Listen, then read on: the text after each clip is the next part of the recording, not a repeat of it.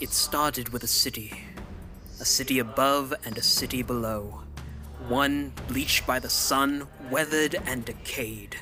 The other held wonders and artifacts of life before the fractured void. Your adventure is called forward with a simple call for aid. What path you choose will shape how the story is told. Will your path lead you into the mist and forest? Or have you delved into the ruined city of Byway, searching for ancient artifacts and ciphers? Will you grow close to those who live in the city, or strive for power?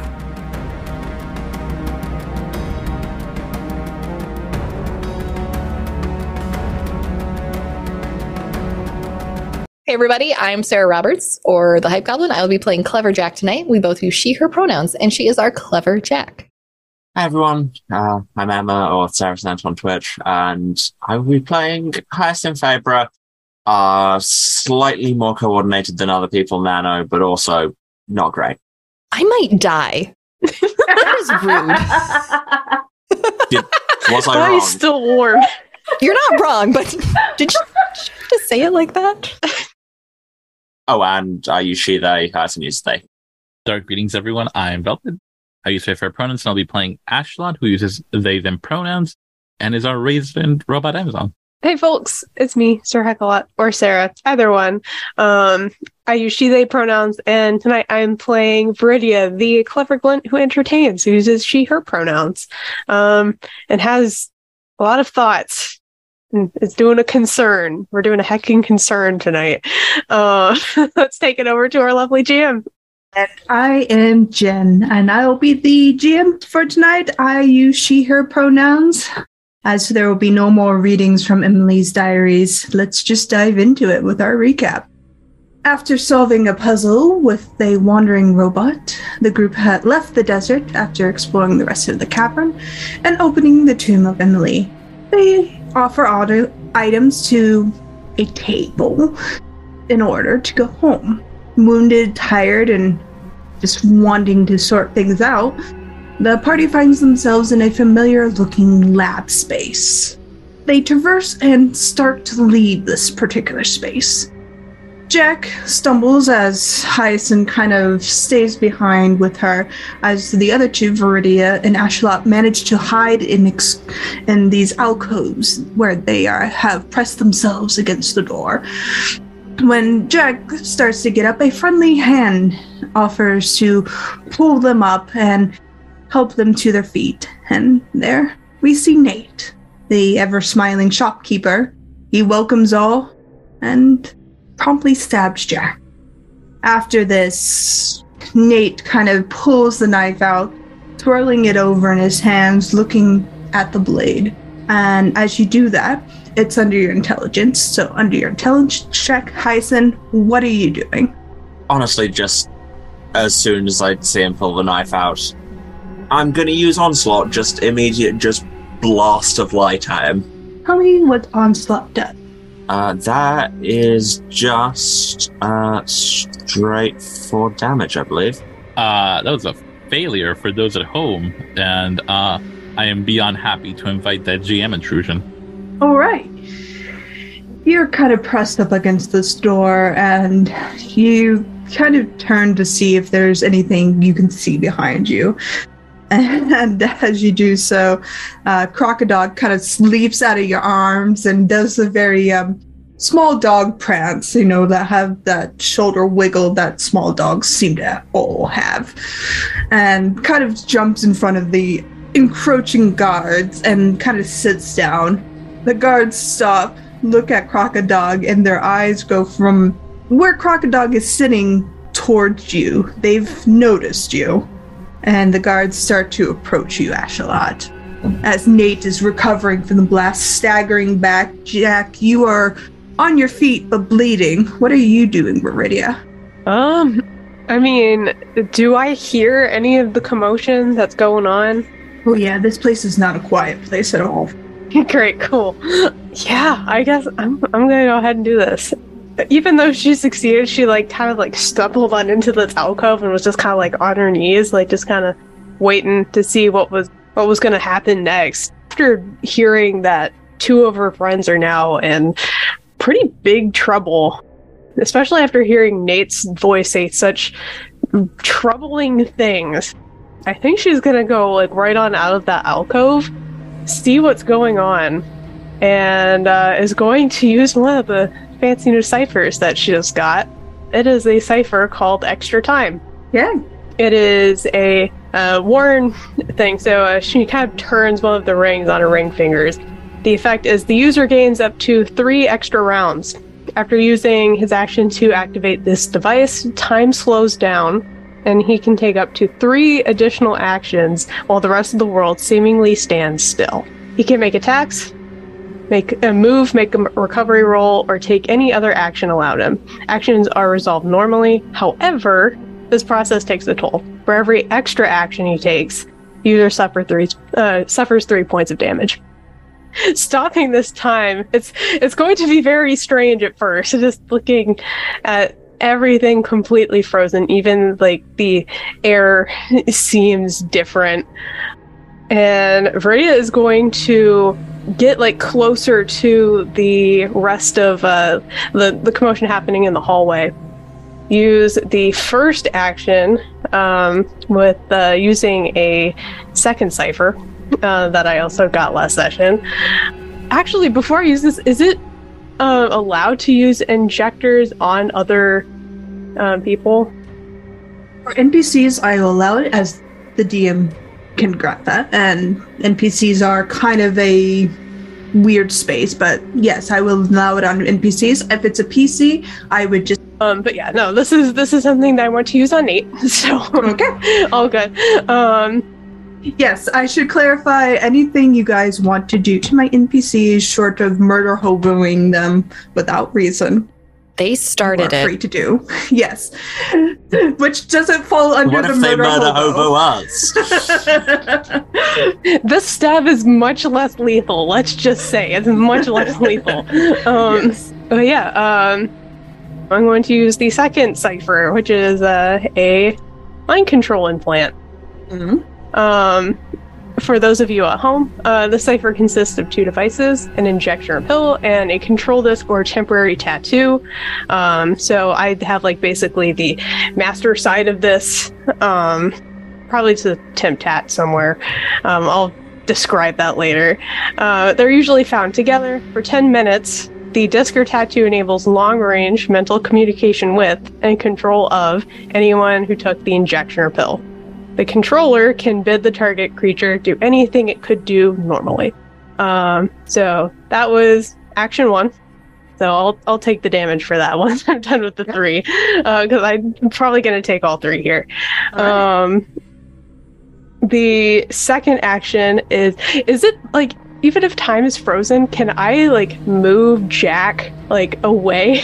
That would count as your second action. Okay, yeah, I'll do that easily. Second action, I'm going to get Jack out of the near vicinity of this man with the knife. With the is doing a like command with this mind control thing a, another action or like what? Does it say specifically within the cipher if it's a major or minor action? Um, it doesn't say that. Okay. I would say because it is a verbal thing, I would say because you are taking the action to initialize it to move Jack, I would say would be a third action. fully prepared to take that. Mhm. So yeah, okay. Um, I'll do that. And with uh, my third action, uh, I am just going to say, Knight, call off these guards. As Nate kind of pulls himself off the wall and this mind device kind of takes hold of him. I would say, because you are closer to him and highest, and you would also make this same roll. Um, make me an intelligence, perception, seeking, perceiving of whatever follows under your skill tree within that set. 23. Nice. Twelve. I would say you would both notice there is something of a oil slick heat wave kind of radiating almost as if there's another image on top of Nate kind of radiating off his left shoulder. His eyes are a bit strange. His mannerisms are a bit jerky and not his usual smoothness And as this device kind of takes hold, there's a momentary pause as you can almost see multiple minds working within Nate. And I would say it works on two of the things inhabiting Nate's body Nate himself and Nathaniel, but will not work on the third, as they are technically there but not there, in the sense a virus is there but not there. Mm-hmm. But since Nate has control over his body, he will say, All right. And he'll turn towards the guards and see Crocodile kind of tilts his head a bit and say, You can all go away now. The guards pause, and Ashlot, as you see one start to reach towards you, stops and withdraws. And you, Ashlot, also see this kind of strange rainbow oil slick coloration kind of radiating off of one of their shoulders as they retreat, leaving you four and Nate. Crocodile has rolled over and wants belly rubs, oblivious to the danger around them. That's just him wisely defusing the situation. Oh, to be a crocodile. but don't forget your damage there, Viridia. That was nine. Ouchie. That was gamble and a half. yeah, I was like, this is going to be on basically one or two rolls, but it's fine. But there is a moment of reprieve as Nate has 10 minutes of control under your sway, Viridia.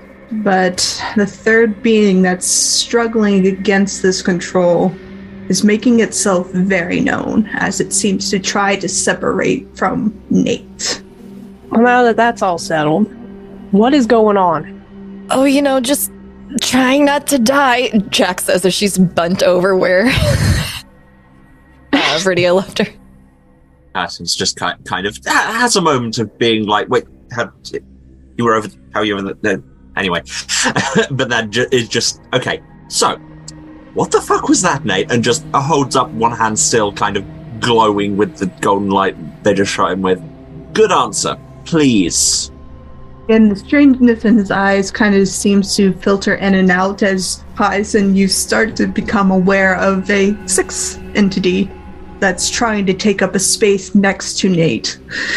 And it's strange. You're not entirely sure how you would process this, and I would all need you to make me an intelligence check as you witness this thing. Could I roll understanding Numenera on that? Yeah, if you have that skill, you can. Oh, I very much have that skill. 18, let's go. Uh, fourteen. Nice. 17. All right. What did you roll, Ashala? I was debating whether or not to roll because uh, my int is kind of trash, but let's go. You can always try. Uh, that, that is a solid two for folks at home. All right. Don't worry, we were going to take the average on this roll. And you did pretty good. Um, you all kind of perceive this form. It's hard to comprehend what can only be described as an eldritch being. It's the best way to describe this thing. There's really no scientific reason or concept or logic to apply to it other than the word eldritch. And it's made up of lines, and some of you start to realize it's a nervous system flickering and sparking, forming a body, maybe. You assume it's trying to mimic a body, and you see what looks to be patterns of light flickering in and out and moving across what looks to be some sort of deep cosmic space. You've encountered something like this before, but it was hiding in a body of another person, confronting you, wanting to know what you were doing, and it addresses you now as it tried to before. The Star Wretched, a virus of the Star Touched Maiden, speaks to you. We were so close. So close. Ah, well, three days remain, right? As it laughs and cackles and electric kind of fizzles across the floor. So close to what? So close to keeping it all the same. But you've messed it up. well, it's a good thing, too, because do you really think You really think the murder of someone is really worth it all? Star Wretch tilts its head at you. Yes, always worth it. So you like the fact that the world gets pulled apart and everyone loses their memory? World stays safe. She told us so, and we know it's so, and we are safe. Can I roll something on my programming ability to see if I can separate this thing from Nate? By all means. There's a clever ability. Uh, you are trained in all tasks involving identifying or assessing danger, lies, quality, importance, function, or power. Could I figure out functionally how this thing is taking Nate over? Yeah, by all means. Okay. Uh, that's a nine. Nate is part cyborg, and viruses that are programmable tend to seek out other programmable electronics, or electronics as a whole, or something that they can have a host in, much like a biological virus needs a host. And you probably guessed because Nate Nathaniel was a guide AI once upon a time, created by the Star Touch Maiden that his programming is not absolutely secure. Uh, what I do to still have Pat. Pat, Pat, Pat. Jack's gonna call for uh, Pat. Right? Um, I don't remember what did Pa- what did Pat change their name to? Pam. Pam. She'll call Pam. She'll call both names. yeah. Pamela. Patricia! There's a brief moment before you see this streaking fury of a metal ball kind of race past you, bounce off the wall next to you, and then go slide back past Ashalot before kind of rolling in at your feet. I'm here! Can you stop one of the star touched maidens corrupted star wretch viruses? Need a fart, but I can try. I will not throw you into a trash compactor if you can save Nate. Kind of on the ground for a moment, like a top, before kind of looking to the rest of you. What about the rest of you? She won't throw any of us into a trash compactor either. There's a sagely nod. Okay. Kind of rolls over to Nate as he's kind of slumped down against the ground, looking a bit dazed, but the connection between the Star Wretched and him is still fairly strong. And there's a moment before you kind of, I would say, Viridia, you have a knack for sensing danger. And before you know what, just a millisecond before Pam throws themselves at this connection, you realize maybe you shouldn't be near this when this happens. It's kind of walking on back. We're like, hey, you know, we, we probably shouldn't be that close to it. Oh. Yeah, good point. Someone's gonna have to help me walk. Uh, I can carry Jack. Ashla, you basically pick Jack up like they're nothing. Princess, carry me, please. but you all back away, and Pam being Pam, the less eloquent it is, the better it is for them, and they'll throw themselves at this connection. And much like a electrical fire, there's a beautiful spark of blue and white, and an awful smell of burning wires and copper before you see the star wretch kind of fizzle out, collapse, and kind of scatter like electricity across the ground before it fizzles out. And Nate kind of slumps over, passed out. Well, that worked better than I think any of us were expecting. Yeah. Pam is no more. We'll pour one out for Pam next time we go to the tavern, if it still exists. Hey, you might. I never promised not to throw them in a trash compactor. That's fair. In case we gotta get out of here. Are you everyone good to get out? Should probably take Nate, right? I mean, if he's, you know, if if that was the stabbing part of him gone, do we need to get out of here, or should we just like wake him up and talk to him and see where we are? I could l- really use a rest. Maybe find somewhere more comfortable than a lab. Mm, Yeah. So Tamsin's then? Or just somewhere with a comfortable chair. Tell you what, let's head to Tamsin's, and if we see a chair on the way, we'll let you. Okay, I'm like just it. gonna. I'm just gonna lean into Ashlot here. Everything hurts. Jack doesn't care where we are at this point. so long as Fair it's enough. not right here. That's fair. Uh, Viridia, g- give me a hand with this one, and they'll just gotcha. go to start picking up Nate. Mm-hmm. I'm not gonna look sus at all, just carrying Nate. Not remotely, just full weekend at Bernie's. Put him on the swivel chair and just drag him around. It'll be like Weekend at Nate's. Someone please title this episode Weekend at Nate's. So you make your way towards Tapton. Um, Hyacinth Nate's heavier than he looked for a skinny noodle guy. He he's he's about four for toddler weight more than he should be, and it's a bit awkward because you do draw some attention between carrying Jack and carrying Nate, and people just kind of step out of your way, kind of not wanting to do anything with you. And as you make your way to Tamsin's, there was some a curious gathering out in front of their house. And as you approach, you see Tamsin, and they seem to be directing people which way to go. And you see that they are sisters of the watch. And as you approach, Tamsin kind of pauses and leans down to one to say something before pulling you all towards them.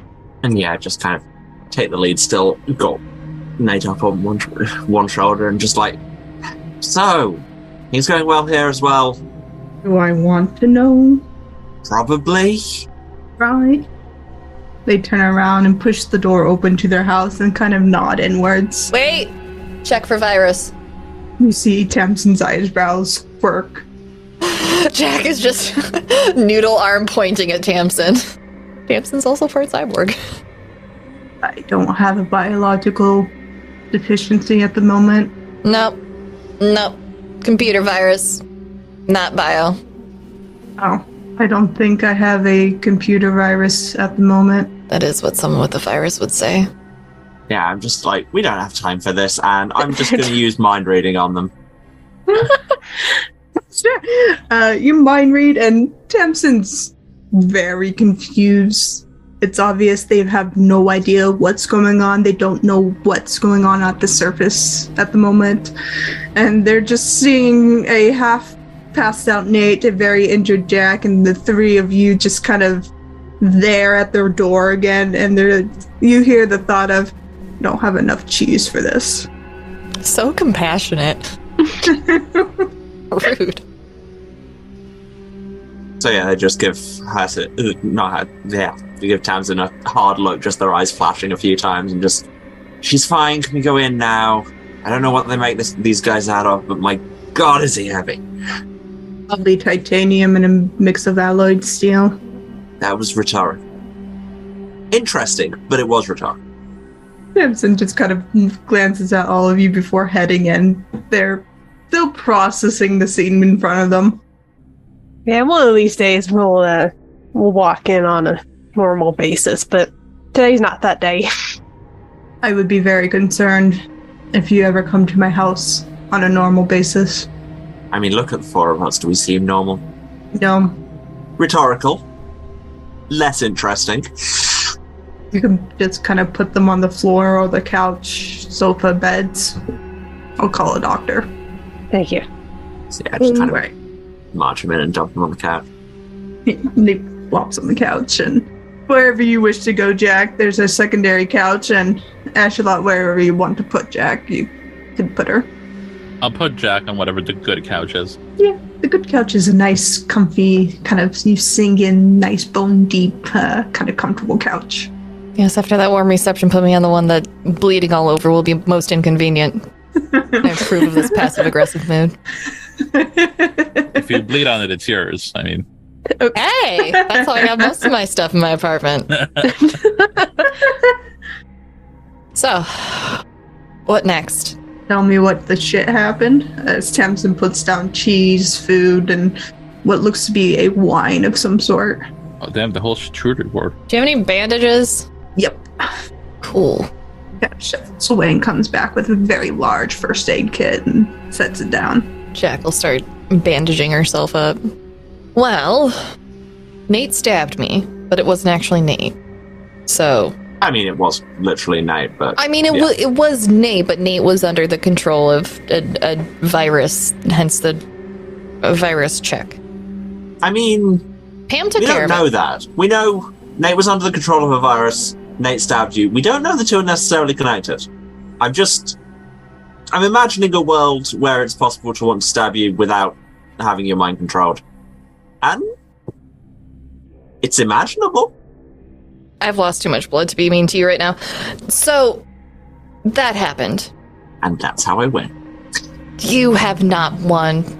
Uh, then there, the pyramid things in the sky. Gotta explain that one.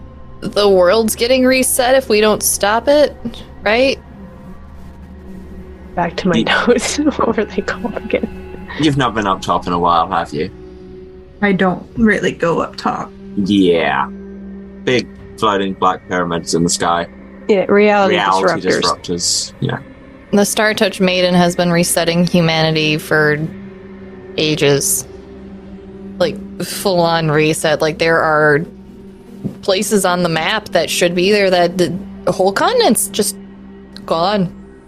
You just get to a certain point and boop, no more. And Rage was trying to stop it, but Emily was persuaded by the Star Maiden. I don't know. I'm a little fuzzy on that.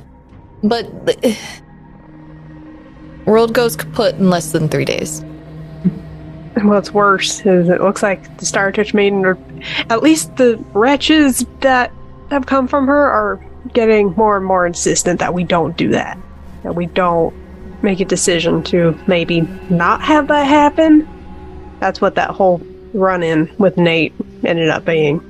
From the recordings, it generally sounded like they enjoy the control they have over us. Explains why the sisters from the surface can't come down here. We've lost contact with the surface about two hours ago. Okay, that's. That being said, we are sending people to the surface via walking and going through the side tunnels, but it will take a few hours. Well, that's not concerning at all. In fact, thinking about it, we might have even less than three days, because didn't it say go back home and lose a day? Did we choose the option where we lose or gain a day? I don't have that written down. Chose the option where you lose a day. Yeah, because it was gain a day and the city pays for it. So, two days now, right? That's how Three days. Technically, it's still the same day. Gotcha. Okay. You've just been doing a lot in this day. it's been busy. Anyways, we we have all of the stars except for Rage, who's apparently in the Oblivion Observatory, which is where we are working towards going after a very, very long nap. And I mean, we saw a way to get there, didn't we? Did we? The Declesians had a thing to get there, I thought. I am now doubting myself. Lithions don't, but you do. I would say to recall a memory, Mm-hmm. roll me a intelligence intellect. Oh, hey, what if I literally have a skill on remembering things I previously heard? Amazing. Yeah. 13. You recall in one of the visions the stars had provided that there was a point on the surface that kind of jumped and leapt to where you needed to go next. And it's not in your mother's garden, it was a bit higher up. Yeah, we, they said there was a way to get there back up on the surface, so I guess after a bit of a rest, it's tunnel time. That sounds like something you say to a toddler. I try not to send toddlers into tunnels. I did it once and everybody told me it was weird. I had a little collapsible one when I was a kid. Yeah, this this this was more of the thousand year old concrete one. That is weird. I mean, they came out again. Eventually. I'm gonna stop talking now. All right. You see Tamsin starting to reach for a notepad, but stops. All right. Um, I'll start sending people to the evacuation points if the city's under threat. Um, I'll send a relay to the sisters who are reaching the surface to do the same. We should be able to secure the majority of people within these points within a day and a half. City will be safe, if anything. I don't think the city will exist if we fail. We'll start the relay as soon as you all get some food and get some rest. Now I have to reestablish connection. I will be about, but be busy. Food's in the fridge. As Tamsin kind of stands and goes to the oven, pulls up some fresh bread and sets it to cool. That's for me, don't eat it. Let's say go towards their office. Is it all for you? Yes. Happy you're safe too, Tamsin. Well, I don't know if it's the blood loss or all the traveling we've done, but I am very tired. Probably both. Yeah, probably. But mostly Probably. the first one. Uh, do we need to sleep in shifts to watch him? And she points to Nate. Do you know? I'd forgotten he was there. that might not be a horrible For, idea. for, for the record, Hyacinth is literally sitting next to him. Uh, Don't worry. Once someone stabs you, they're very, very aware of where they are at all times. all right, I guess I'll take the first watch then. Go. Go sleep. I can take all the watches. The rest of you Even better, I will sleep. also go sleep. the mortals have to sleep. Most of the night passes really quietly. Tamsin does stay up to conduct their business. They are the head of the watch. They have a lot to do. But every now and then, when Jack is asleep, they'll come over, change the blankets out, change out the bandages, and make sure everything is fine. And you see somebody bring in what is essentially a blood transfusion bag, and they will help Jack recover a bit more before Tamsin resumes their duties.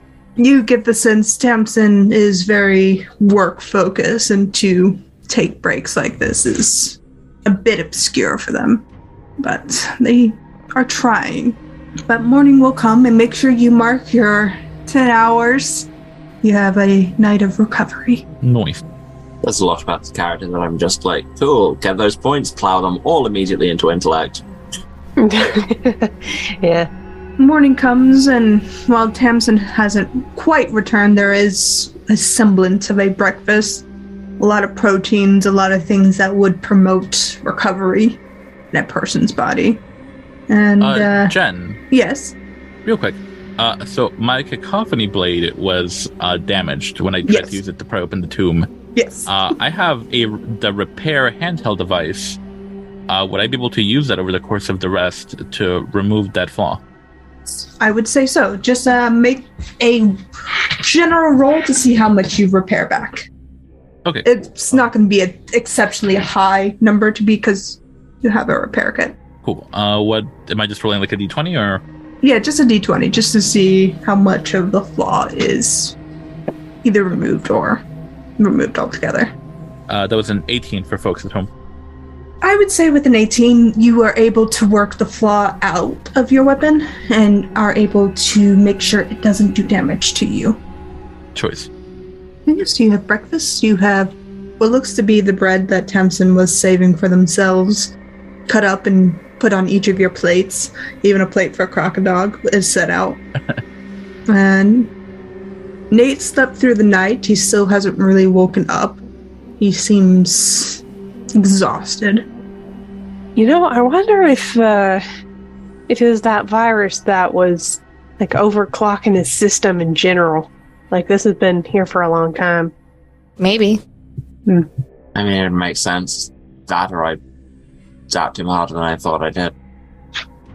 Oh, hey, I knew they wouldn't need all that bread, and they just immediately go over. They've got some metal in them. They'll be fine. Uh, the bread's a nice basil bread. What do you do now? The morning has come and you have two days left. All right, anything we want to do before going up to the surface? Sleep for another 24 hours. I'm going to vote against that. And apparently we're tied. Okay, uh, so I'm going up to the surface. Uh, I think it. Jack is still considered impaired, just so everyone's aware in case we get into a fight. I think most of you have considered Yeah. impaired.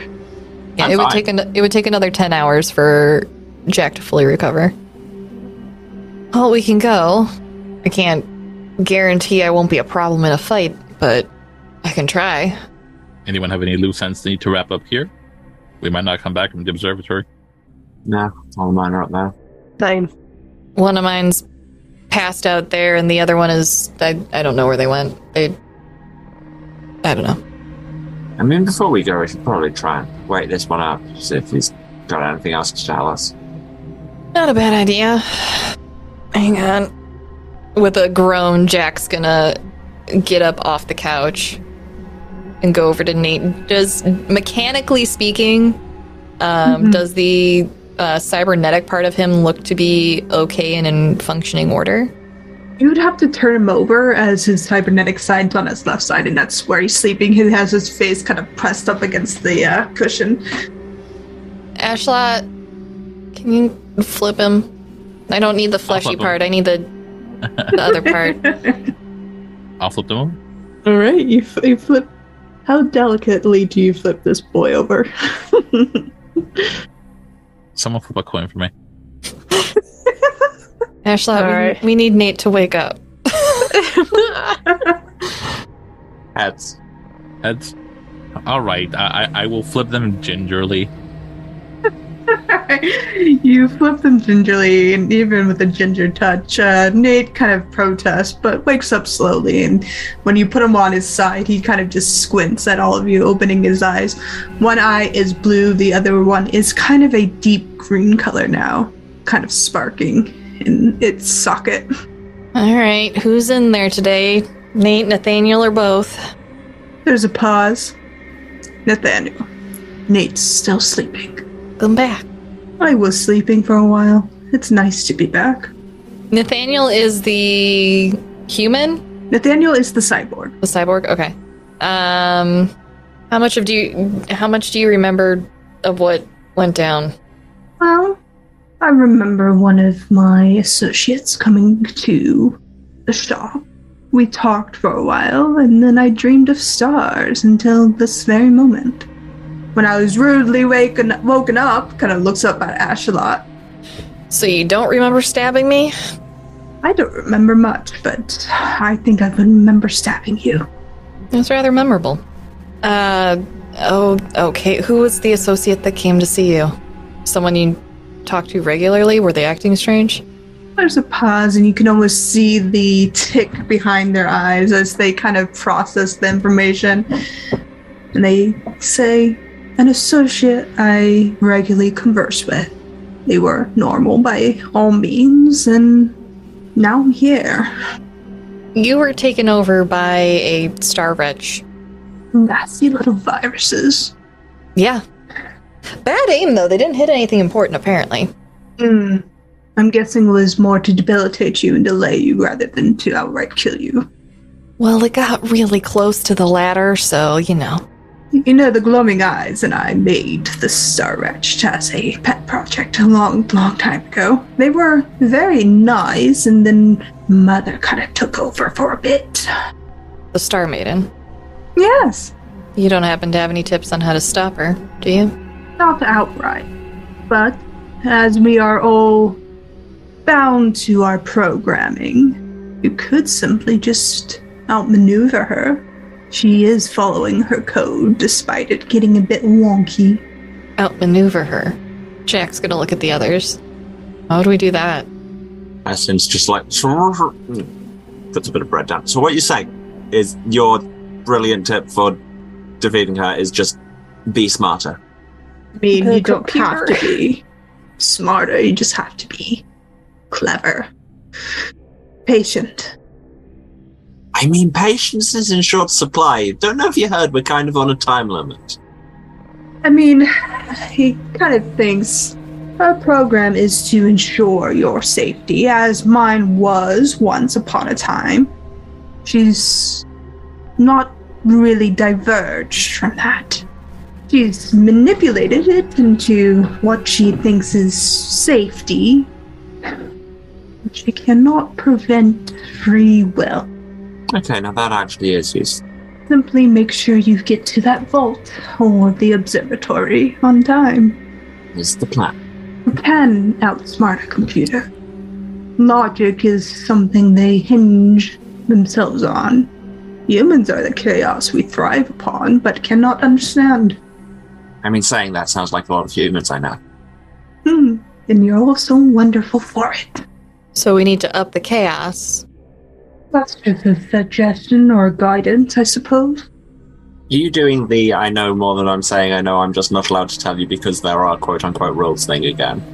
No, I'm literally just saying go cause chaos. Oh, okay. I can do that. But I wanted you to come to that conclusion on your own because you are all quite brilliant. But anyways, have fun. I want to see how it turns out. I'm going to eat this entire house free of its food. All right. As he says that, Hyacinth's just kind of discreetly taking the rest of the bread, just like, not that. What kind of ciphers are currently in your shop? Anything that could disrupt a computer program? Or at least make it hard to function? Hmm, not my shop. But my wife's home has something like that. It was an emergency we put in place some time ago. All right. Eat up. You're taking us there as repayment for not turning you into a crushed tin can for attempting to kill me. Well, I can't move. I'm quite eat, literally eating my breakfast. It's fine. Jack's gonna pat him on the shoulder and then go get some of the fresh bread from the kitchen. you go to get the fresh bread and find it's gone. Hyacinth snuck it away. Really? The entire loaf? it's good bread. Rude. You say that the door kind of swings open to the house and kind of bangs off the wall, and you hear a series of cursing from Tamsin before they enter in and see that you're all awake and they give a nod. Hello. Hey, everything all right? Um, how are all of you doing? How are you doing much better than last night? I'm not bleeding anymore. No, that's good. I'm glad you're safe. Yeah, I'd say across the board we're all good. I'm, I'm glad. Um, food's out if you want some. Um, do you need anything more from me? We're gonna have to cause some chaos to deal with this, so I'm gonna need to not be arrested for it when this is all said and done. Right? I'm going to cause some chaos at an indeterminate point in the next month, and I would like to not be arrested then either. This is only good for the next few days. Worth a try. Direction was reestablished for the surface, and I got the reports of the pyramids in the sky. And whatever you do next, be safe. The sisters will aid you in the best way we can. All right. What's the safest way up to the surface at the moment? We've established a relay loop, and it leads through one of the uh, auxiliary tunnels. We can guide you through it with no issue. All right. That would be much appreciated. Now let's see how far we've come since uh since walking through with a bunch of lizards chasing us. Hey, lizards are adorable. and I mean, the lizards were better than, than the fog that tried to eat my leg. That too. Uh, That too. I will take all of those over the lightning. Nate, how much longer you got? It's time to go say hi to your wife. Nathaniel turns his head. Nate's still sleeping, but my wife. Nathaniel. He kind of pauses. Oh, I'm done. He stands up and sets his plate down. Are you ready? Time is of the essence. And then he kind of smooths his blood stained, electric stained, burn stained jacket. He hasn't changed out of his clothes from last night. And says, All right. Adjusts his broken glasses and says, Follow me. As he kind of waltzes out, Tamsin just watching him go, then looks to all of you. I can disappear him if you want. We need him, For now. but thank you. For now. All I'm saying is don't rule it out. If you get the chance later and win, I hate to stop you. Who's to say? Tamsin kind of bobs their head. I know a spot. Somehow I knew you were. Oh, they kind of dig around in their back pocket and hand hold out a strange looking kind of flat key with kind of a series and pattern of what looks to be holes and striations within it and hands it over. You'll need that if Nate Nathaniel's going to see his wife. Thanks. Yep. Tamsin goes over to you, Jack, and kind of reaches out awkwardly and pats your shoulder and says, we should get coffee afterwards. As Tamsin says that, there's just a glow that circles Jack's eyes for about 30 seconds. All right, I'll hold you to that. Good, because I will forget because I didn't write it down. That's the point where the glowing in her eyes stops. Fair enough. But uh, Tamsin hands you the key, and Nate's already halfway down the street, or Nathaniel's halfway down the street. He hasn't waited for you at all. This tracks. All right, well, he walks awful fast, so we should probably get going before we completely lose him. Yep. Lots of things they've, they've run out of bread, so, you know. Okay, Yeah, I, I have to echo Jack a little bit here. The entire loaf? That's kind of impressive, not, not gonna lie. I don't know what you mean. There wasn't any bread. What can I say? Tamsin, did you know the bread's gone? There's a pause. I assume so. It's not in its place anymore. It is certainly in a different place. Let's go. You leave, and you, despite Nate Nathaniel being injured, they're very spry for their injuries. And it takes you a few quick steps to catch up with them. And he keeps his unusually quick pace and is kind of talking about everything and anything. He seems just to want to fill the space around you. And because he's talking, it takes you a moment or two to all realize the city is quiet. There are no people. There are no shops open. Everything has gone still. The evacuation seems to have gone under its process. Well, this is uncomfortable. I'll say. Do you think we've got time to go to the market? There's no one in the market. Exactly. Probably not. Yeah, it's probably. As you kind of pass through the space, the quietness of this massive cavern almost creates an air of suppression around you. And it's only really disrupted by your walking and Nate's Nathaniel's talking. And eventually you come to a very familiar tower, the Tower of Thoughts, the Sisters of the Watch, where they hold their uh, barracks and training and so forth. Nathaniel kind of turns to all of you and says, Key, Here you go. kind of plucks it from your hand and turns around and kind of sidesteps the main door and pushes it into what looks to be a very cleverly disguised hole. And after a moment, the door, t- a door to his left, not the main door, slides open. And he says, After all of you, she is very excited to see you all again. Sarah, clever Jack, pull me a weather card. Oh gosh. Hang on. The weather cards. The weather card. Uh, for those at home who are listening for the first time, uh, the Weird Works deck, uh, the Adventurers Empress deck, has a function that you can use in your TTRPG games to predict the weather in your games. Guess this isn't the first dark doorway that we've walked through, so uh, why should this one stop us? so just go walk in.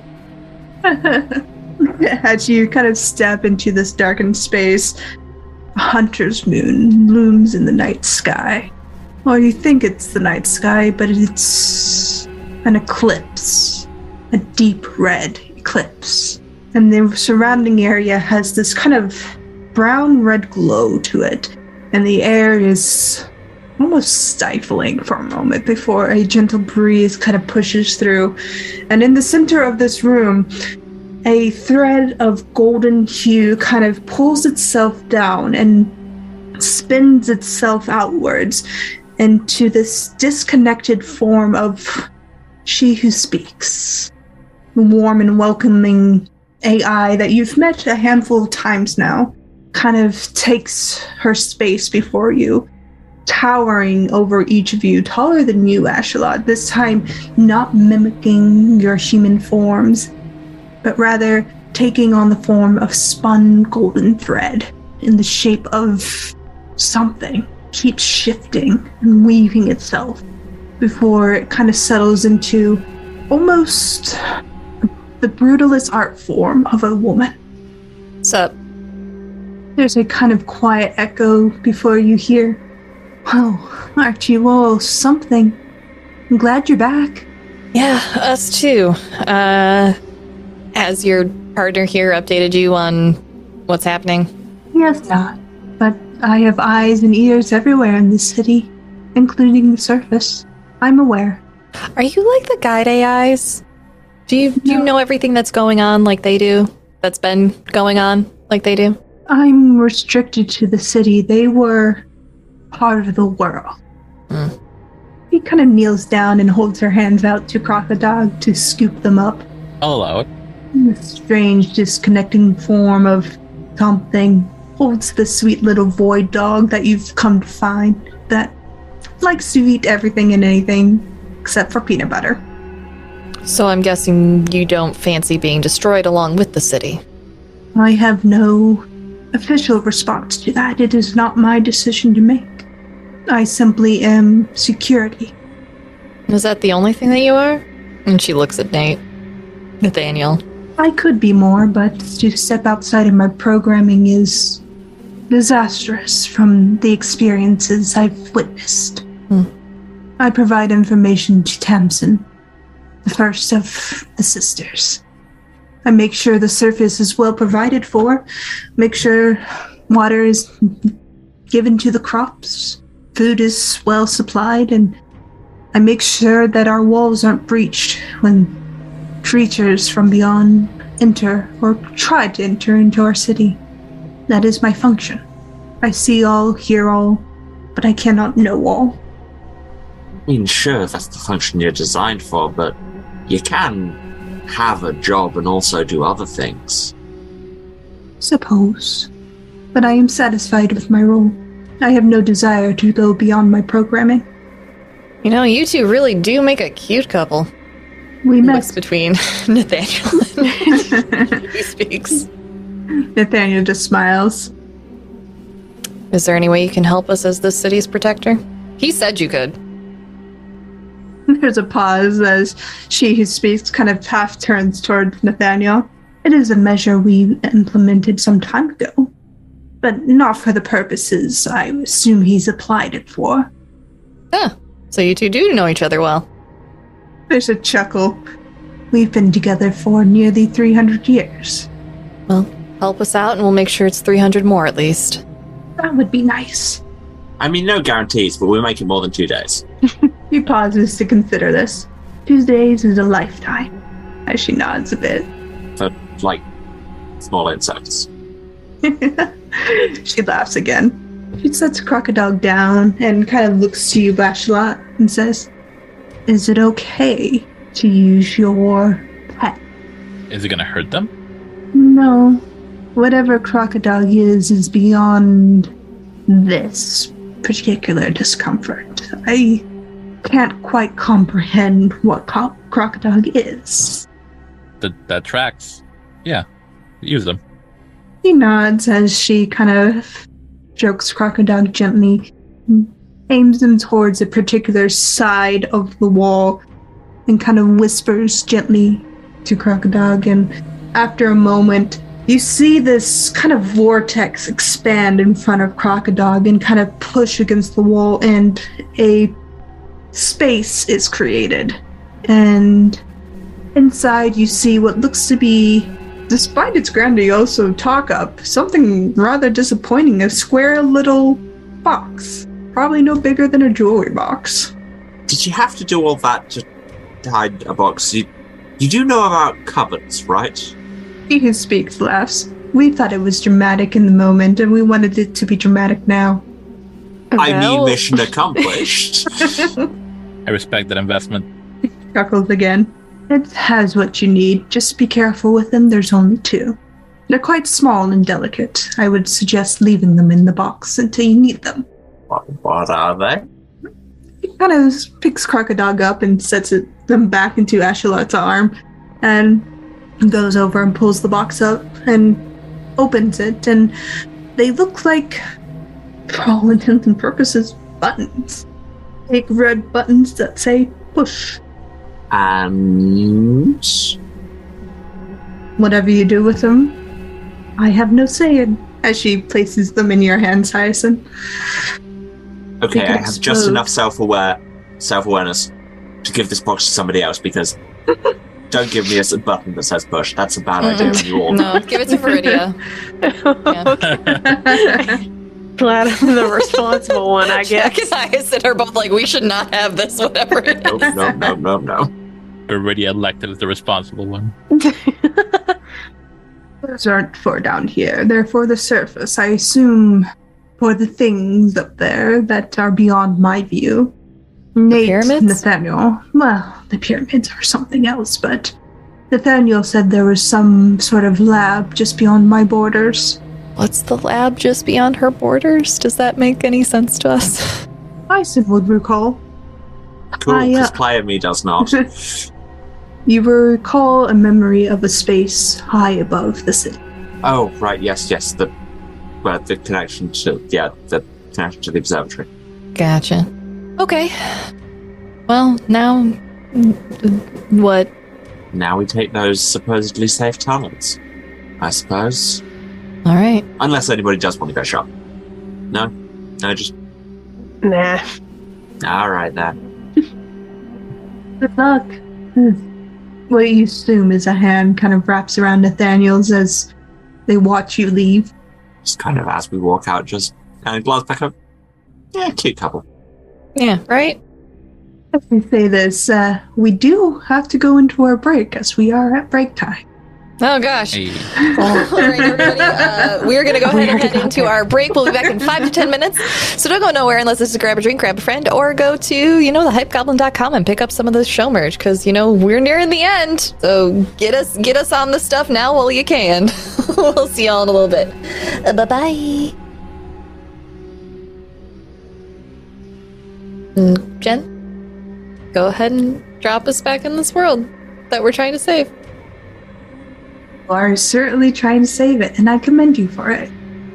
As you kind of uh, push into the city once more, the quietness becomes a bit more obvious as Nathaniel's out there talking to all of you. And Viridia, you have this box with two buttons that say push on them.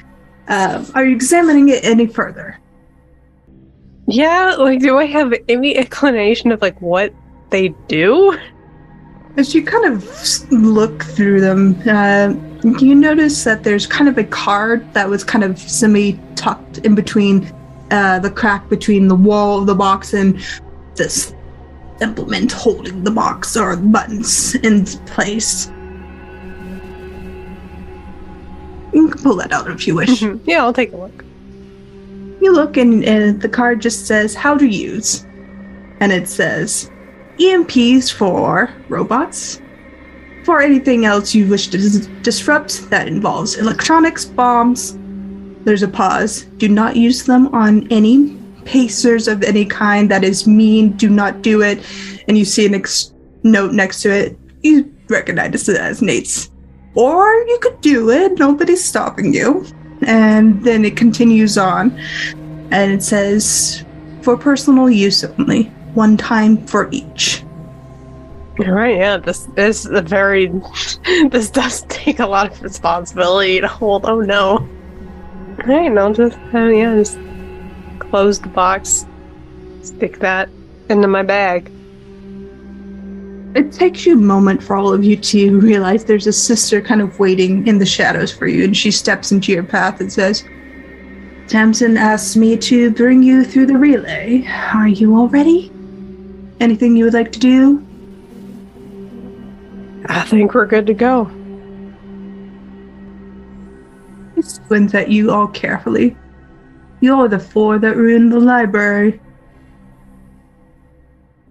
Uh, some of us had more hand in it than others. uh, Ruined is rather harsh, I think. the doors had to be repaired Only one of us did that. Anyways, come on, the relay's waiting, and um, I think it's lizard free.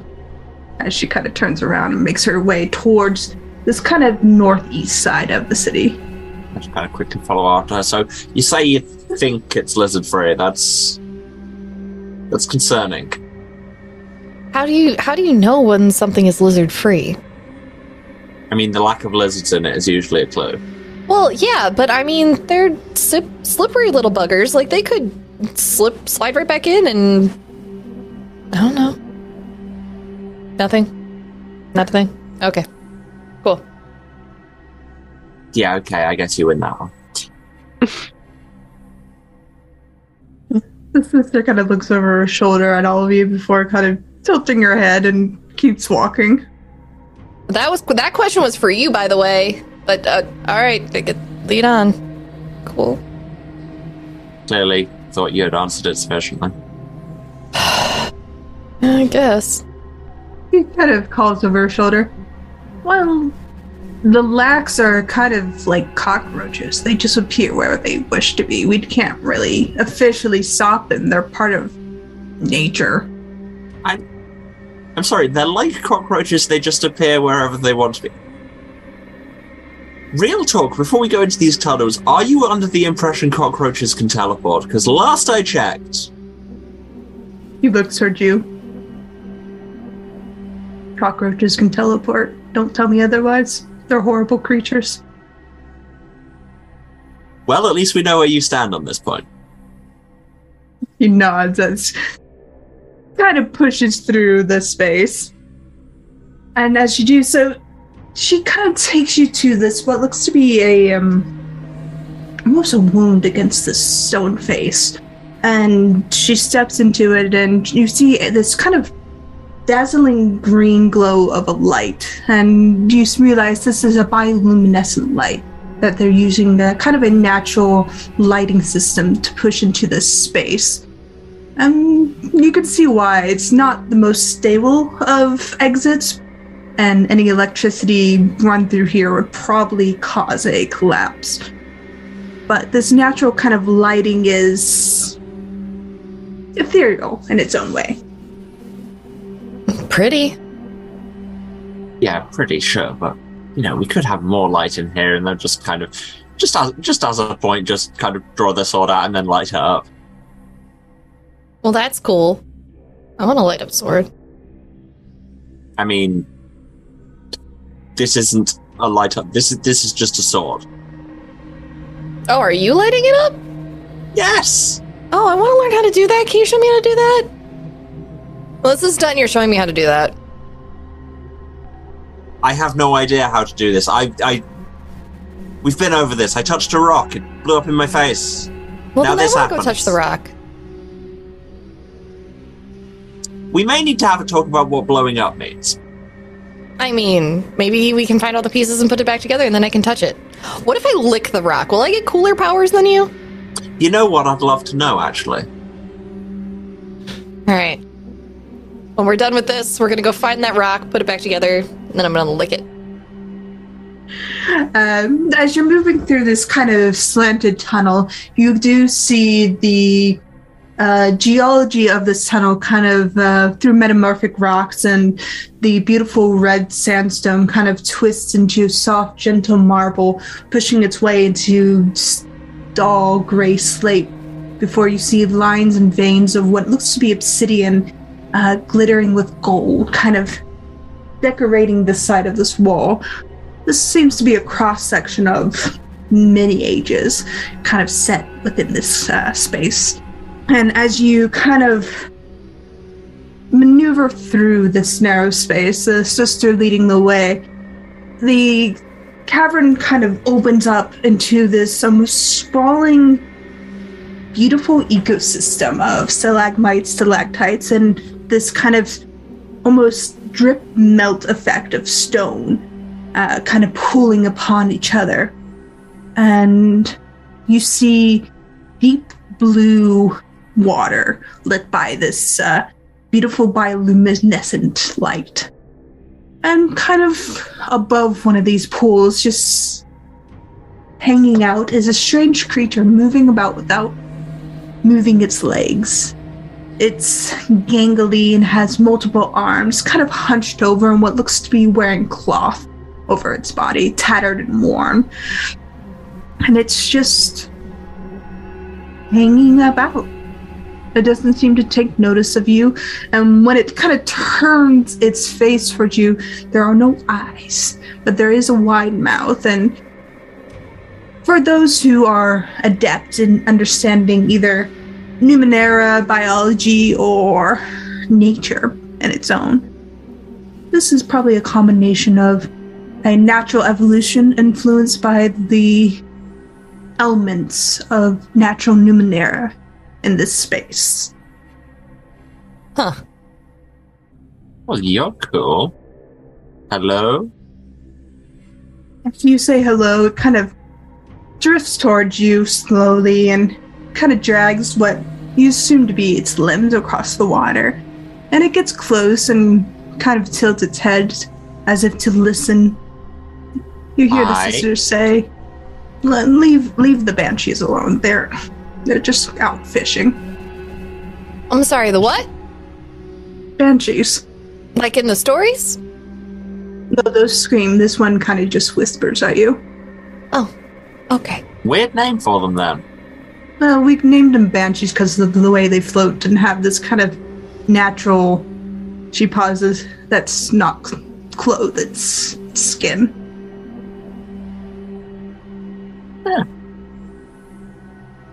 Well, as you were, I guess.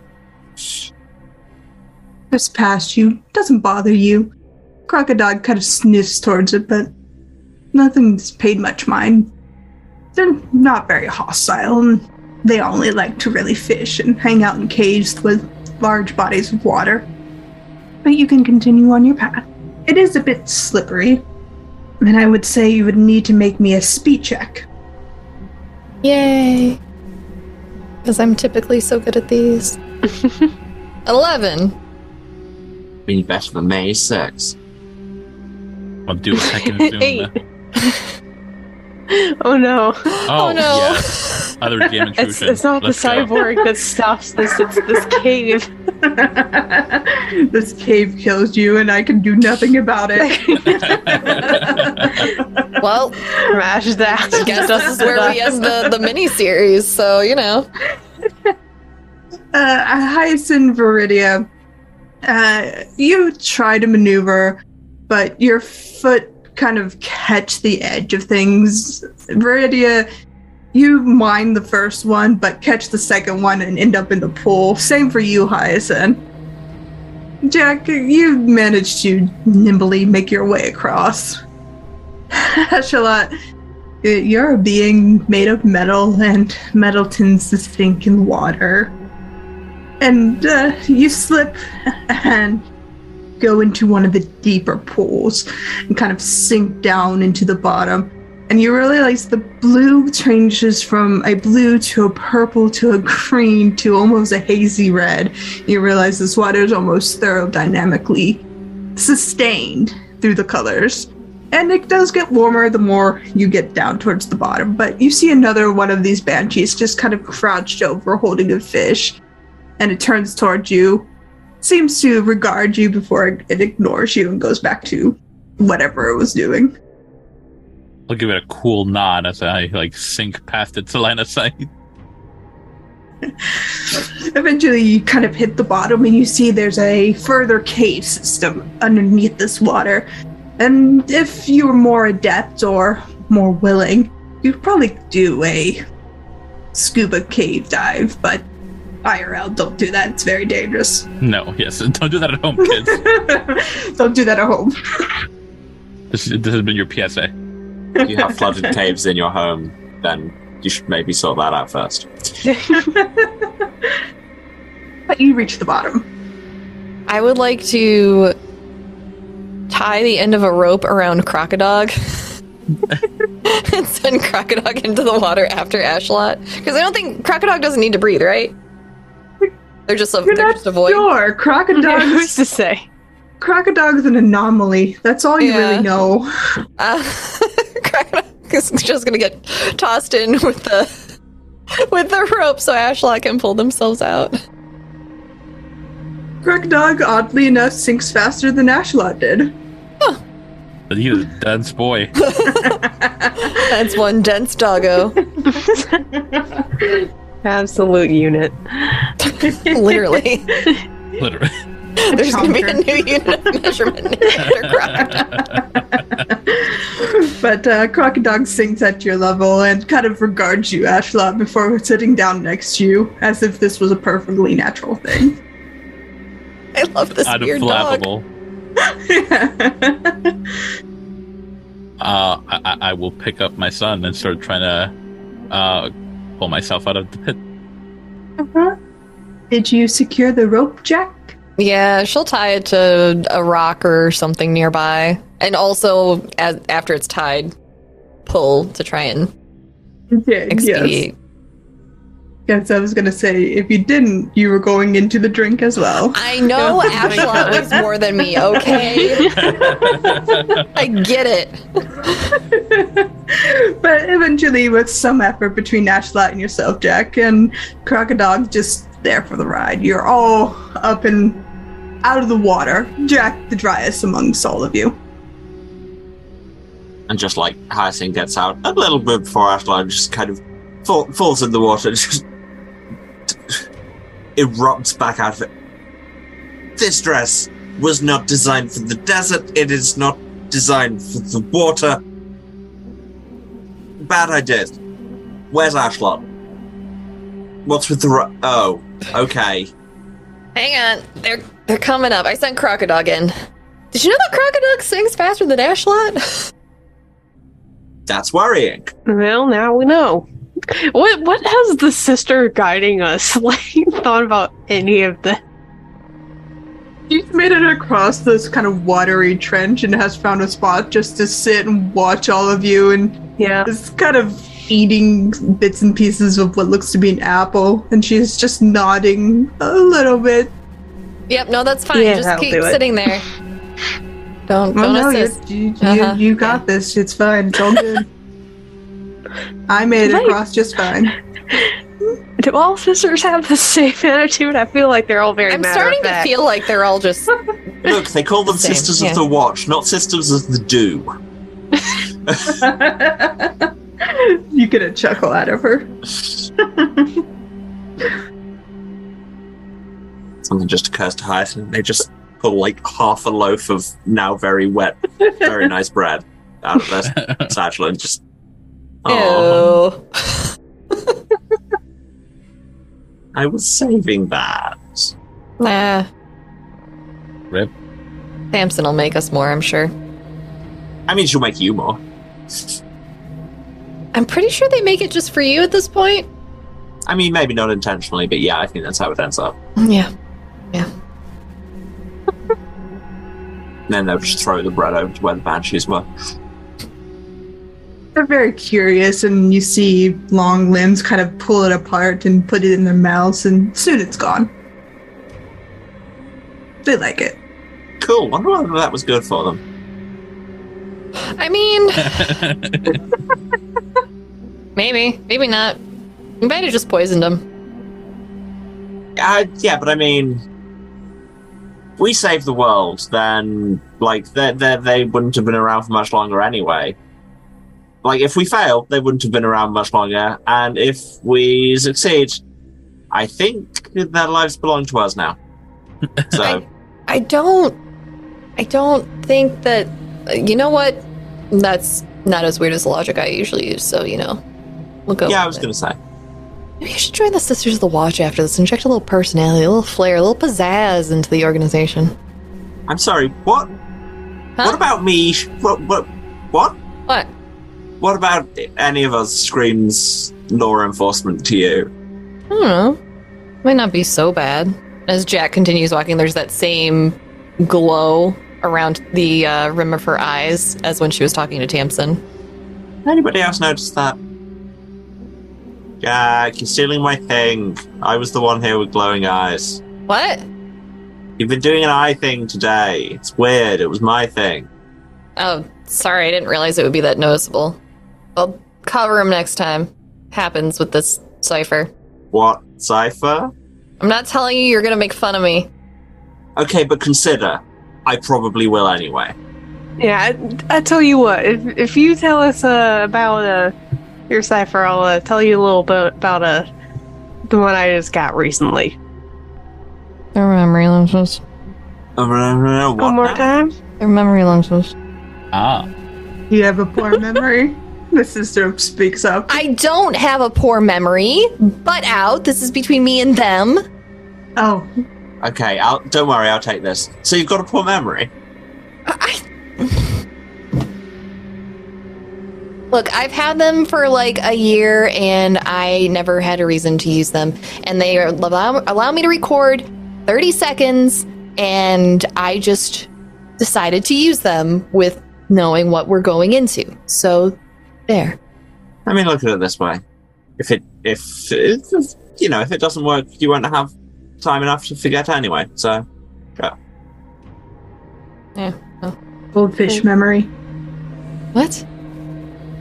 Goldfish have the, the sister kind of sniffles. Anyways, we're here. As she steps out of the cave. I have a goldfish memory. Just wanted to commit Tamsin's face to memory. Jack just keeps walking. Well, you know, if it makes you feel any better, I would take that over uh, the uh, what I gotta now deal with. And I use that uh, mind control injector. Um, and pretty well, um, just slightly stick out her tongue and show a temporary tattoo that looks like the uh, you know the fruit roll-ups thing that you stick on your tongue for about two minutes, um, and then eventually have a temporary tattoo that lasts a little while. Yeah, no, that that's that's what she has. Uh, Why does it look like a cartoon duck? Or is that a is that a goose? Why does it have a hat? yeah, You wow, I that's way know, more embarrassing. Is this for kids? In case it got us out of a sticky situation, so I'll take it. I mean, that's fair. Now it said temporary, and I'm not sure what that exactly means. So who knows how long this is gonna be on here? Can't wait for your mom to see it. Oh no! uh, ah, don't worry, I'm sure we won't ever run into her again. Uh, Oh, surely not. Nah, absolutely not. Can't wait for my mum to see it. Sister kind of pauses as they have reached another sister, and she kind of looks at all of you.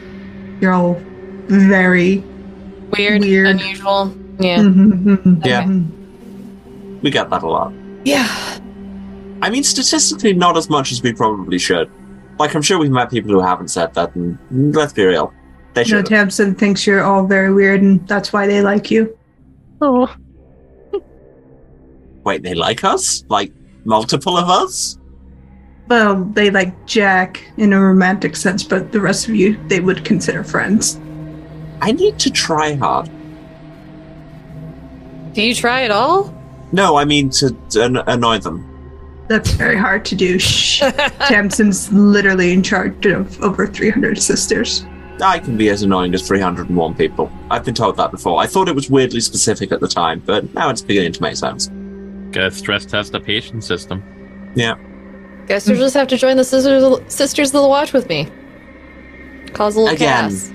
Again, I, I, I- I feel like causing chaos is the opposite of what they do. Exactly. No, we have a chaos division. See, there's an entire chaos division. We should go. Okay, now I'm interested. Yeah, right? Well, the sister pulls out an application and hands it to you both, if you are considering it. You just carry these around with you? Just, just have those. I'm recruitment. I, oh, okay. I got pulled out of my recruitment to be a relay, and here we are. Well, sorry for the inconvenience. Now, did you get pulled out of recruitment, or did they just know this would happen? Because I would believe either. She kind of shrugs. Anyways, the next sister will take you up the hill. She kind of waves and disappears back into the cave. They've absolutely taken the form. Shoot, she already left. I was gonna pick her pocket. Oh well. Next one. This next sister is a uh, taller woman and uh, or female presenting, uh, dark skin, kind of bright uh, green eyes, freckles uh, across one side of her face.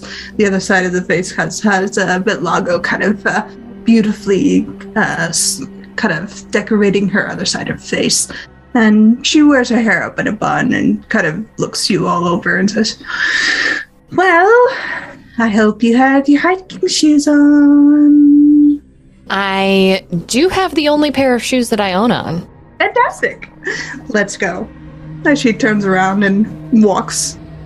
And just as they're walking, they're just like, Have I told any of you how much I'm looking forward to getting back to my house where my clothes are? I have other shoes. I have anything to wear that isn't this. I mean, we are going to the surface, so Exactly. pit stop at your place.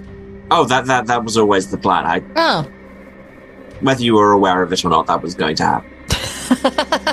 cool. I'm raiding your closet again. I know. Uh, this sister will lead you through what looks to be almost a man made structure before you kind of breach into the surface of the city, the above. And you are greeted with the same eeriness and quietness of the below. And it seems this place has been equally evacuated. But she'll lead you through the what looks to be you seem to be appearing down here from the southern side. And she'll lead you towards the uh, wall that's on your left and head towards that path. You know that'll take you past the farm fields and up towards the mountainous region that is kind of past the farms itself it will get very hilly, but it's not really anywhere near your house, Hyacinth. Yours is more on the far side. Opposite side of town. Yeah.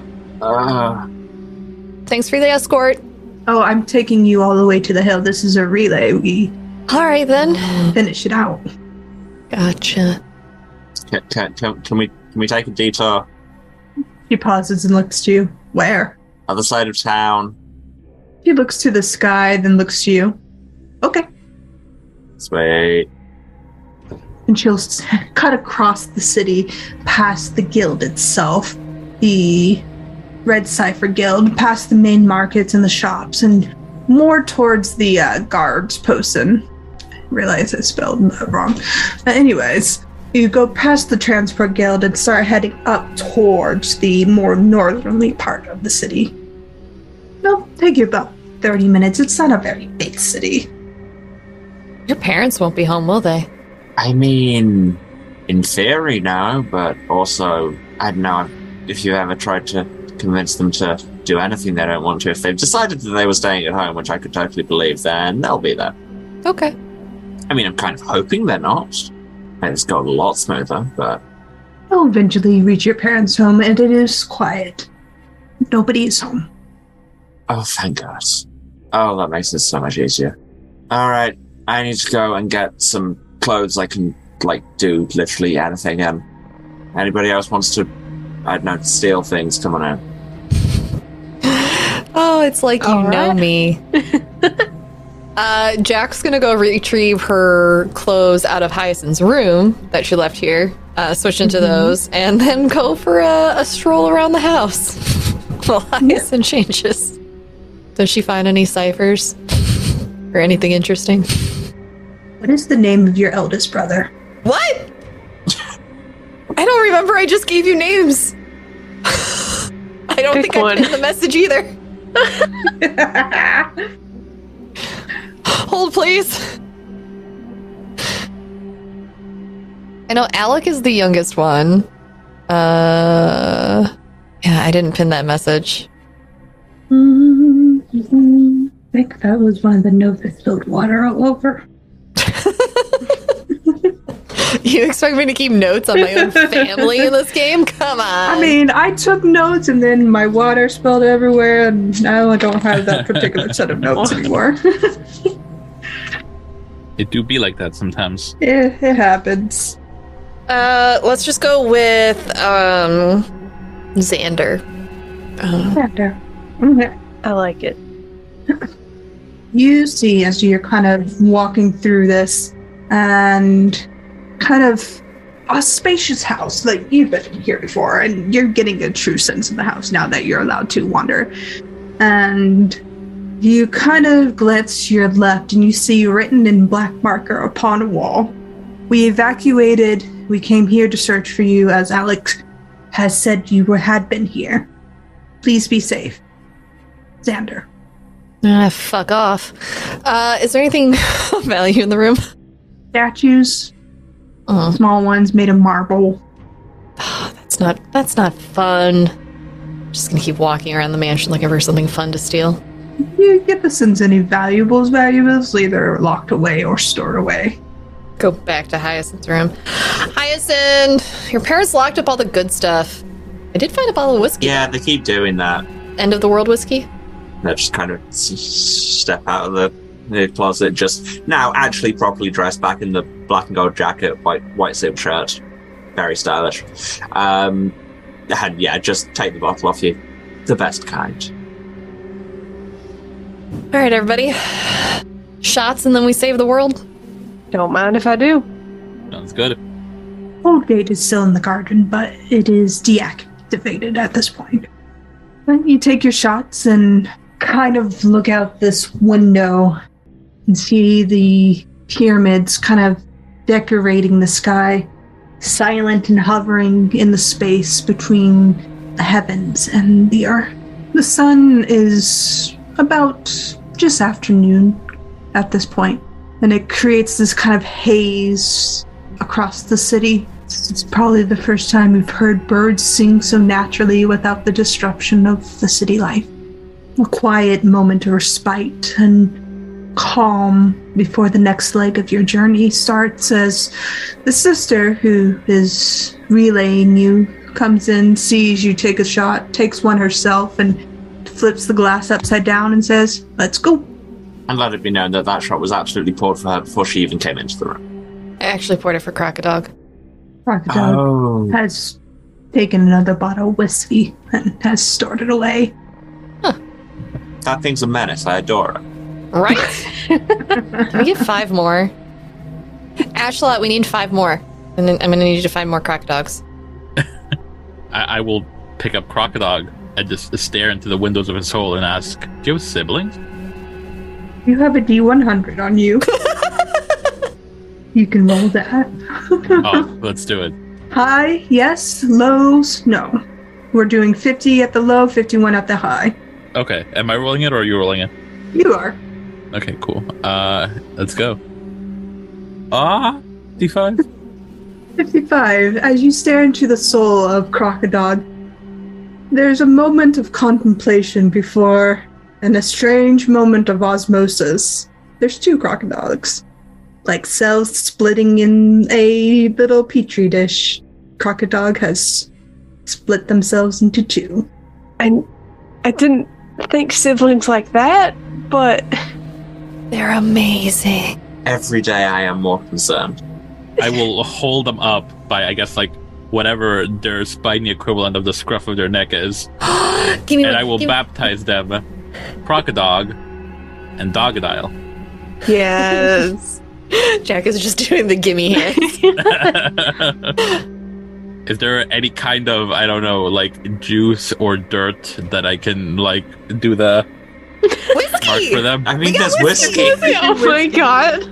You can baptize your numeric dogs with whiskey. Yes, I will allow Perfect. this moment to occur. I love TTRPGs. Uh, I think 10 years of religious trauma was just healed.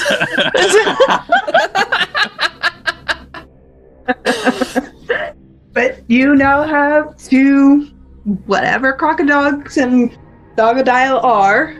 They are the same stat blocks that I gave you, Ashalot. Good wild. Thank you for this gift. But they are smaller now because they lost Oh. density. But Oh, they can if we build get- that back up. What if we get them down to puppy size? We can't Then reverse we'd that have like eight of them.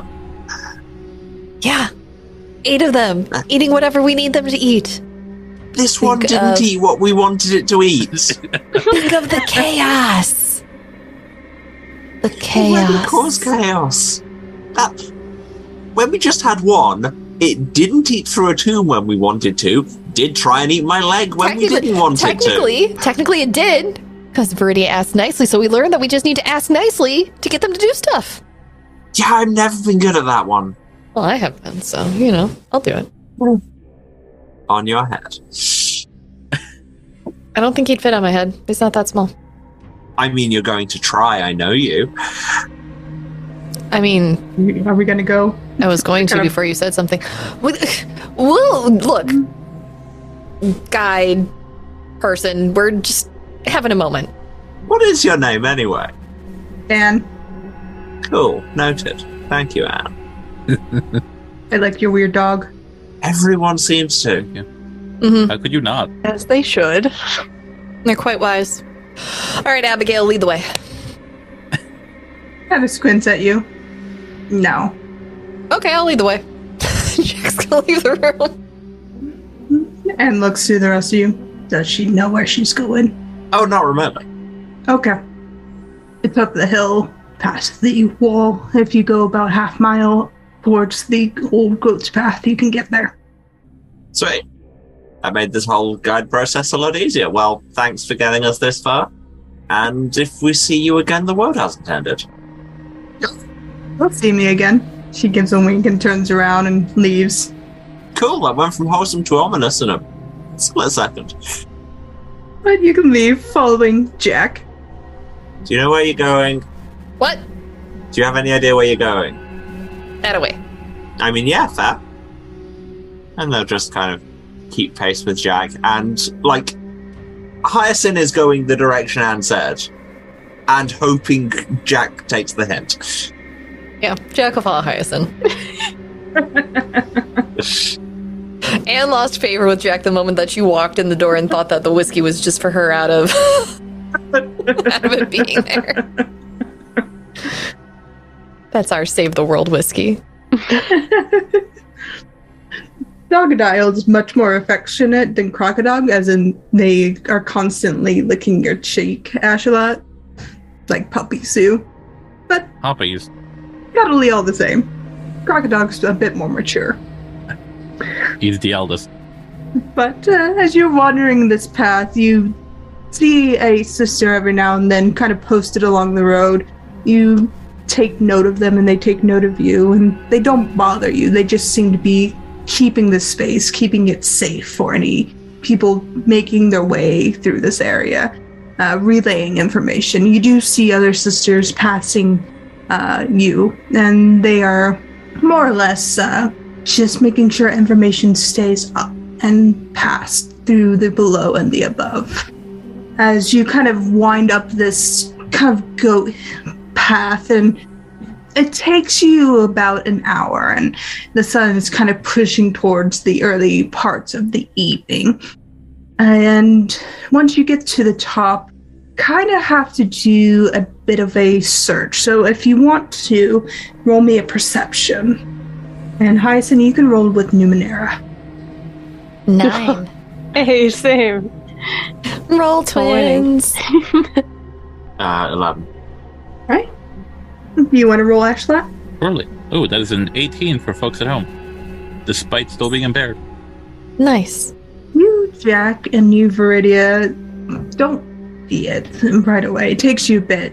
You, Hyson, start to notice there are strange little divots in the ground, like compressions. Uh, you, Ashlot, with your background in mercenary work and stuff, realize that this is a outline of a building covered by what looks to be grass and maybe just tucked away by age as nature seems to reclaim anything that it doesn't want in its way.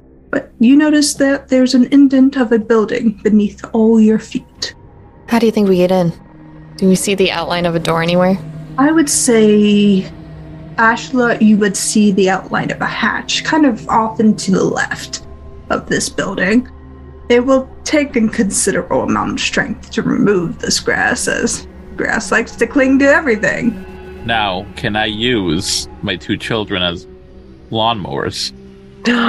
like goats, you know how like some lawns just Yeah. use goats to mow it. sure, yeah. That's totally acceptable.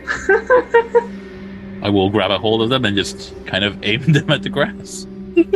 Ah, yeah. Uh, how are you convincing your dogs to eat grass? I will model the behavior. I will eat some grass and then just promptly spit it back out. Yeah. Uh, Dogadile, being a puppy and very impressionable, will mimic you. Crocodile takes a bit more convincing as they are older. Oh, but between the three of you, you manage to clear this uh, this hatch of grass and dirt, covered by years of just nature doing what nature does best. And you quickly uncover this hatch, and Crocodile gets a bit over enthusiastic and removes the hatch and eats it and does grow in size. While that's going on, Jack is just sitting off to the side in the grass, replaying the memory of Tamsin asking her on a coffee date over and over again. And Hasson's just stood there watching one large robot and two weird dogs just eating the grass and just like, it's been a weird few weeks, but this is among the more surreal things I've ever seen. And they've still got the bottle of whiskey and just swigging at this point. One is indulging in sapphic yearning, the other is conducting science with her children. Uh, we are not the same. I don't know. I I wish this was the weirdest thing we've seen in the last in the last bit of time, but I don't think it is. Yeah, that's true. It's not the weirdest. it's certainly not the I weirdest. will note for the record, Ashlot is spitting the grass back out so it doesn't get caught in their gears. The glowing spinning around Jack's eyes stop.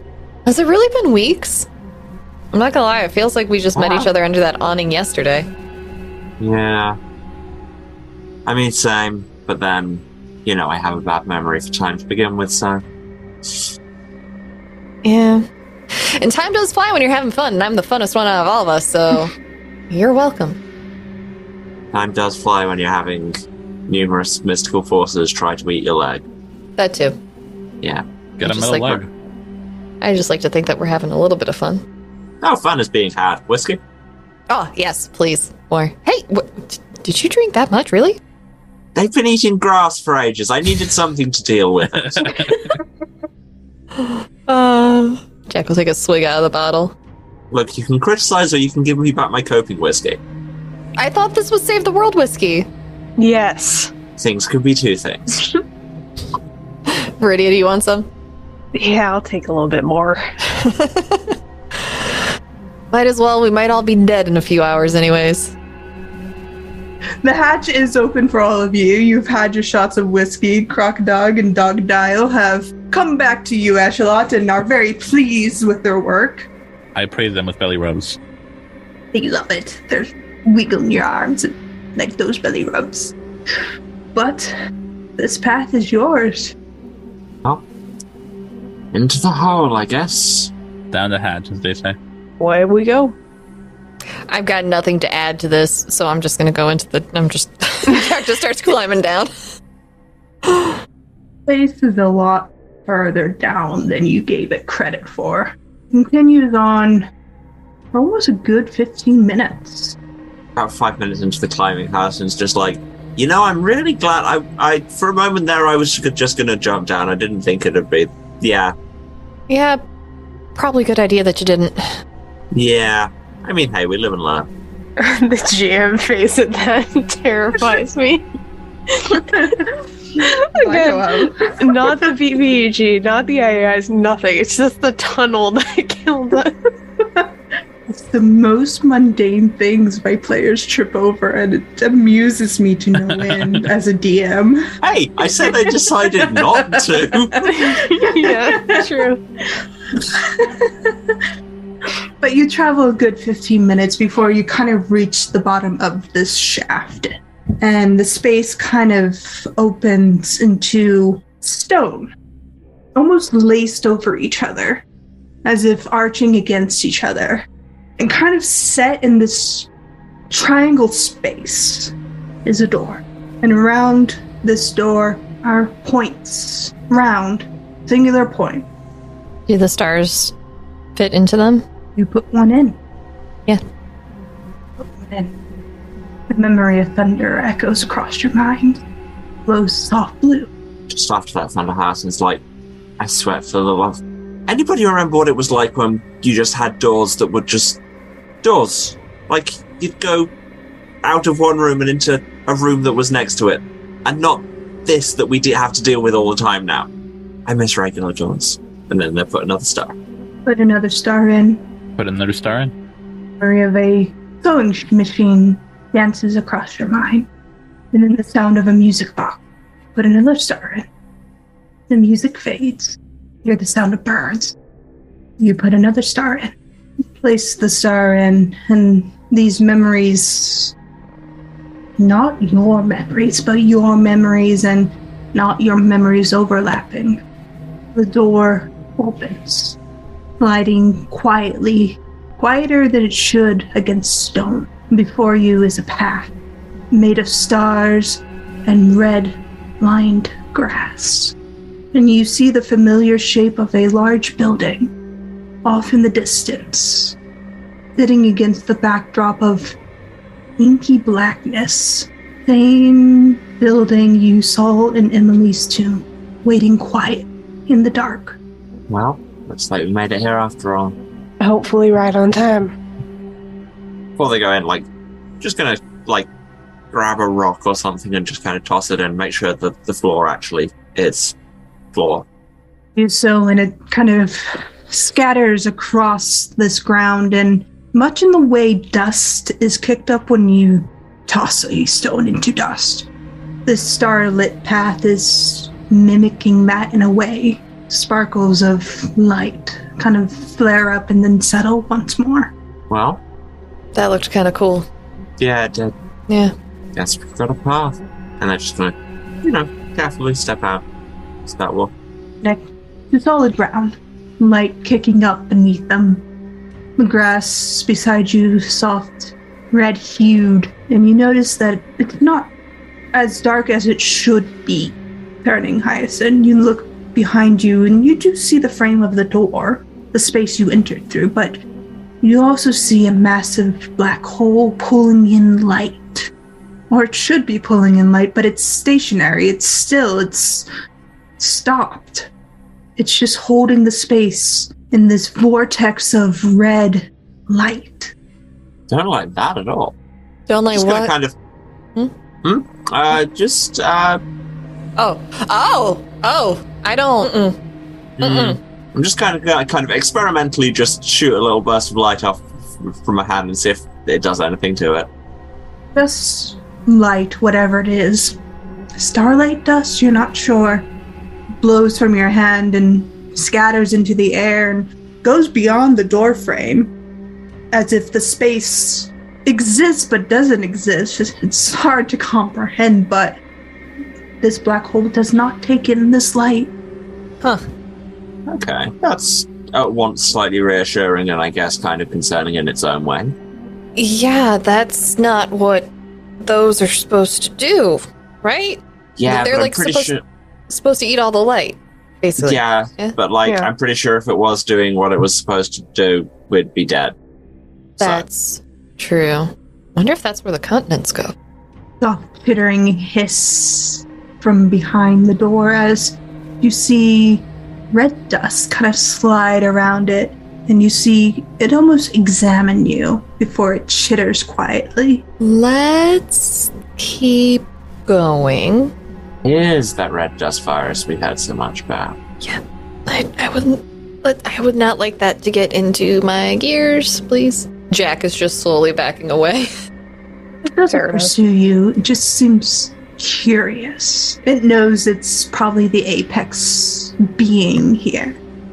And you're just something new. Don't like that. Are you walking up the path towards the building? Mm-hmm. You make your way up the path, and this stardust, for the lack of a better term, kicks up as normal dust does, and the grass sways in a normal fashion. It's almost a strange contradiction to your reality.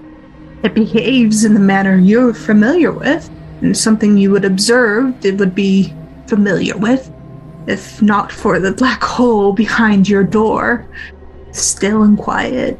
The red dust virus follows you at a distance, sneaking and sliding through the grass. Doesn't make a noise, and that's probably the most disturbing thought. It's not making noise.